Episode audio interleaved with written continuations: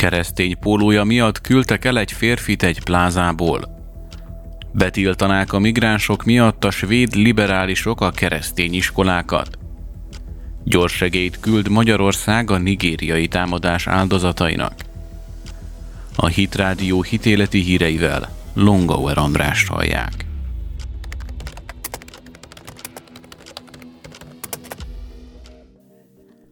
Elterjedt egy videó a közösségi médiában, amelyen a Mall of America biztonsági őrei felszólítanak egy férfit, aki olyan pólót visel, amelyen az áll, Jézus az egyetlen út, hogy vegye le a pólóját, vagy hagyja el a bevásárlóközpontot. A videón a Minnesota Plaza egyik biztonsági őre azt mondja a férfinak, hogy az emberek megsértődtek a pólója miatt, és le kell vennie, vagy el kell mennie. Jézust a vallással hozzák összefüggésbe, és ez sérti az embereket, mondja a férfi biztonsági őr az egyik videó elején. Ez nem vallás, ez az örök életről szól, mondja az inget viselő férfi. Oké, de ez ugyanaz a dolog, mondja az őr. Az emberek megsértődtek, ismételte. A férfi azt mondja, hogy nem mondott semmit, de az őr ismét közli vele, hogy az ing levétele vagy a távozás most az egyetlen lehetősége. Miért nem veszed le és vásárolsz, ember? Mondja a biztonsági őr az incidensről készült másik közzétett videóm. Csak ennyit akarunk, mondta. Csak a pólón van rajtam, mondja később a férfi egy rendőrnek. Nem prédikálok, vásárolni jöttem ide, emelte ki. A Mall of America honlapján a biztonságról szóló oldal szerint a nem megfelelő öltözék közé tartozik az olyan ruházat, amely obszcén nyelvezetet, obszcén gesztusokat vagy faji, vallási, etnikai szidalmakat tartalmaz, amelyek valószínűleg zavart keltenek.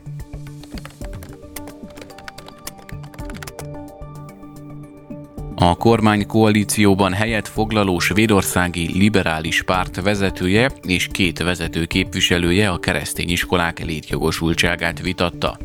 Vasárnap John Persson pártelnök, aki egyben integrációs miniszter is, véleménycikket írt az Expressen című lapnak. A cikket Paulina Brandenberg egyenlőségi miniszter és Juno Blom gyermekjogi szóvivő is aláírta. Ugyan nem ez az első alkalom, hogy a liberális párt ismertette álláspontját a kérdésben, a véleménycikk jelzi, hogy nem tettek le a szerintük szükséges törvényalkotásról. Már az első mondatban az elnyomás szót használták. Szerintük sok migráns olyan háttérből érkezik, ahol a diszkrimináció megszokott, de elmondásuk szerint nem ez a legnagyobb probléma. A kritikus pont az meglátásuk szerint, hogy Svédország hagyja, hogy ez fennmaradjon. Amíg a vallás része az iskola rendszernek, addig az elnyomás megmarad, mondja a három liberális. A politikusok ezért a vallási szabadiskolák teljes leállításáért kampányolnak, írják. Nem fogadhatjuk el, hogy országunkban egyetlen iskola is nehezítse az integrációt és gátolja a diákok szabadságát. Különösen súlyos, hogy Svédországban gyakran éppen azok a gyerekek, akiknek a legnagyobb szükségük van az integrációra, gyakran ugyanazok a gyerekek, akiket független vallási iskolákba küldenek. Ez nem lehet így. Az iskoláknak olyan helynek kell lennie, ahol a nyelv, a tudás és az oktatás áll a középpontban, nem pedig a vallásgyakorlás vagy az elnyomó normák. Ez a szabadságról szól, fejtegették.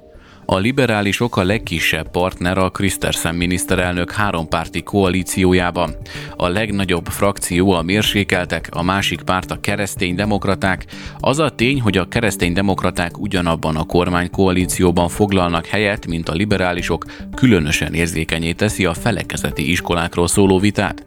A Dagen című keresztény újság azt írja, hogy ez a cikk azt mutatja, hogy a kormánypártok nyíltan nem értenek egyet a felekezeti iskolák kérdésében. A kormány hivatalos álláspontja az, hogy nem látja problémának a felekezeti iskolákat, és ha problémák vannak ezekben az iskolákban, akkor azokat meg kell oldani. Magnus Jakobson kereszténydemokrata képviselő a Twitteren azt reagálta: keresztényként köszönöm a liberálisoknak a vallási elnyomást. A Dagen szerint 70 felekezeti iskola van, amelyek többségét keresztény igazgató vezeti. Az iskolák szabadon imádkozhatnak, de be kell tartaniuk az iskolai törvényeket. Azbej Trisztán, a Külügyi és Külgazdasági Minisztérium államtitkára, a Hungary Helps program vezetője volt a Hit Rádió vendége.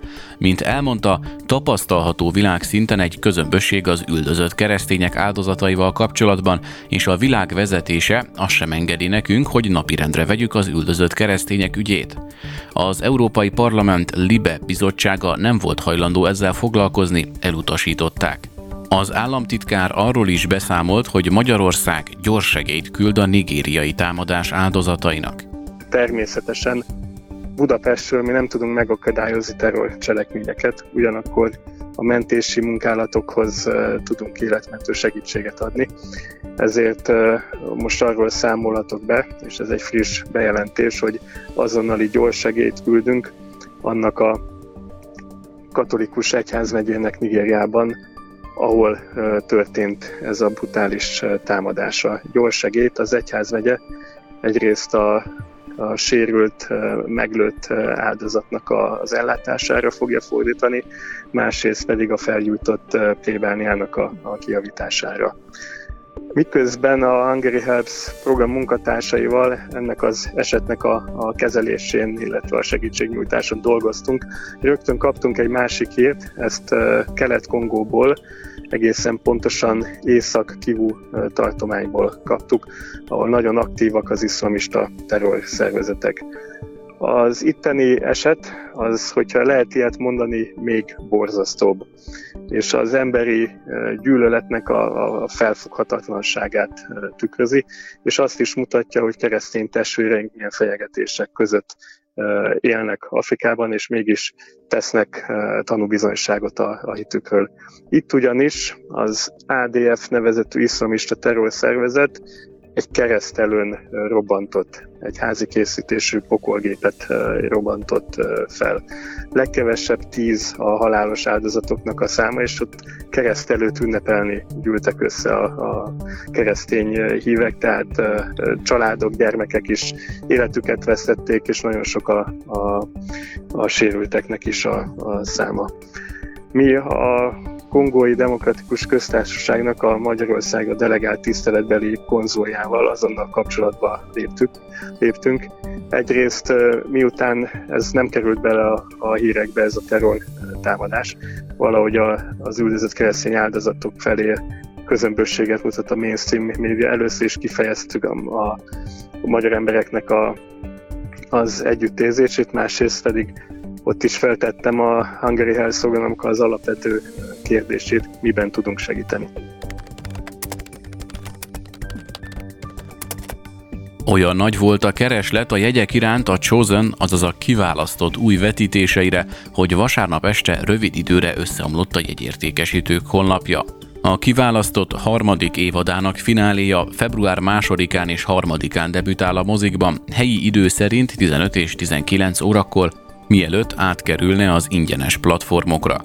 A finálé a 7. és 8. epizódot, valamint az 5000 ember megetetésének történetét tartalmazza, mondta Dallas Jenkins alkotó és rendező vasárnap a Chosen livestreamje során. A jegyekért folytatott roham rövid időre összeomlasztotta a Fathom Eventsnek, a filmek forgalmazójának weboldalát. Az epizódok követelik, hogy nagyvásznon legyenek, állt az üzenet a sorozat hivatalos Facebook oldalán, és úgy tűnik, hogy ti is követelitek, mivel a jegyekért való roham kezdetben összeomlasztotta a Fathom Events weboldalát, írták. A weboldal mostanra már újra elérhetővé vált. Ez lesz a sorozat 3. mozis eseménye a 2021-es karácsonyi témájú filmmel és a 2022-es őszi 3. évad első 2 epizódját tartalmazó filmmel való sikeres próbálkozások után. Azok a rajongók, akik nem akarják a nagyvásznon megnézni, február 5-én a 7. epizód esetében és február 7-én a 8. epizód esetében ingyenesen megtekinthetik az új epizódokat a szokásos platformokon, beleértve az alkalmazást is. A Biblián alapuló sikersorozatot eddig több mint 400 milliószor nézték meg világszerte.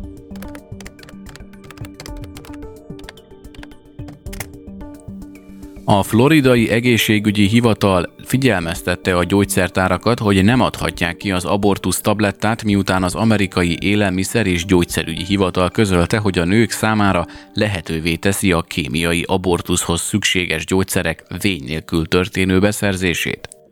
A floridai egészségügyi hatóság a múlt héten közleményt adott ki, amelyben kijelentette, hogy a floridai törvények továbbra is megakadályozzák, hogy a nők gyógyszertárakban szerezzék be a mifeprisztont. Az ügynökség két floridai törvényt idézett, amelyek szerintük tiltják az abortusz tablettát a gyógyszertárakban. Az egyik jogszabály kimondja, hogy nem végezhető terhesség megszakítás bármikor, kivéve engedéllyel rendelkező orvos által.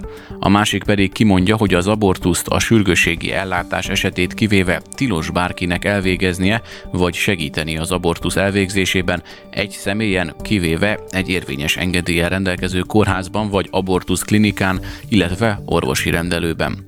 A floridai ügynökség kijelentette, hogy e rendelkezések szándékos megsértése büntetőjogi szankciókat vonhat maga után, és kiemelték, hogy minden bűncselekményre utaló bizonyítékot a helyi bűnöldöző szervekhez továbbítanak.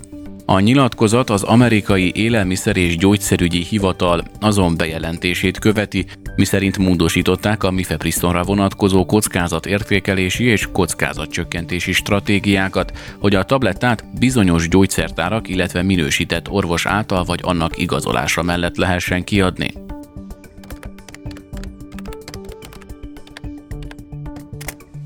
Radikálisan megnő a kereslet a prostitúció iránt Davosban, amikor évente egy alkalommal összegyűlnek a világ politikai és gazdasági vezetői, hogy megoldást találjanak a világ legégetőbb problémáira. Számolt be a Hetek. Ironikus módon a nemek közötti egyenlőtlenség ellen is küzdenek ugyanazok a politikusok, akik az ülések után prostituáltak szolgáltatásait veszik igénybe a svájci város hoteleiben. A prostituáltak és az eszkortok minden évben már előre lefoglalják a helyüket ugyanazokon a szállásokon, ahol a hatalmi elit tölti a szabad idejét, hiszen már jól tudják, hogy bőven lesz lehetőségük üzletelni az 5 napos üléssorozat alatt. Egy Liana nevű prostituált arról számolt be, hogy annak ellenére, hogy Svájcban legális a prostitúció, az eszkortlányok üzleti öltözékben szoktak megjelenni a hotelekben, hogy ne legyenek feltűnőek a gazdasági vezetők társaságában. Az egyik eszkortlány menedzsere arról számolt be egy svájci lapnak, hogy már a találkozó kezdete előtt 11 időpontot foglaltak le nála, és 25 alkalommal érdeklődtek a szolgáltatásaik iránt, azonban az is gyakran fordul elő, hogy a Világgazdasági Fórum résztvevői saját maguknak és beosztottjaiknak is hívnak prostituáltakat, hogy bulizzanak velük lakosztályaikban. Egy prostituált arról írt Twitteren, hogy a Davoszi Fórum idején a biztonságiak gyűrűjében várakoznak, majd ugyanezekkel a biztonságiakkal pletykálnak a munkaadóikról, akik befolyásos és gazdag emberek. A nő azonban nem válaszolt arra a kérdésre, hogy pontosan kik az ügyfelei. Higgyék el, nem akarnak pereskedni velük.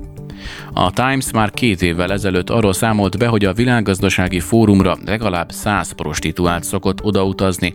A világ top politikusai és gazdasági vezetői idén olyan témákról fognak eszmecserét folytatni, mint a nemek közötti egyenlőtlenségek, az orosz-ukrán háború, a globális inflációs helyzet vagy a klímaváltozás.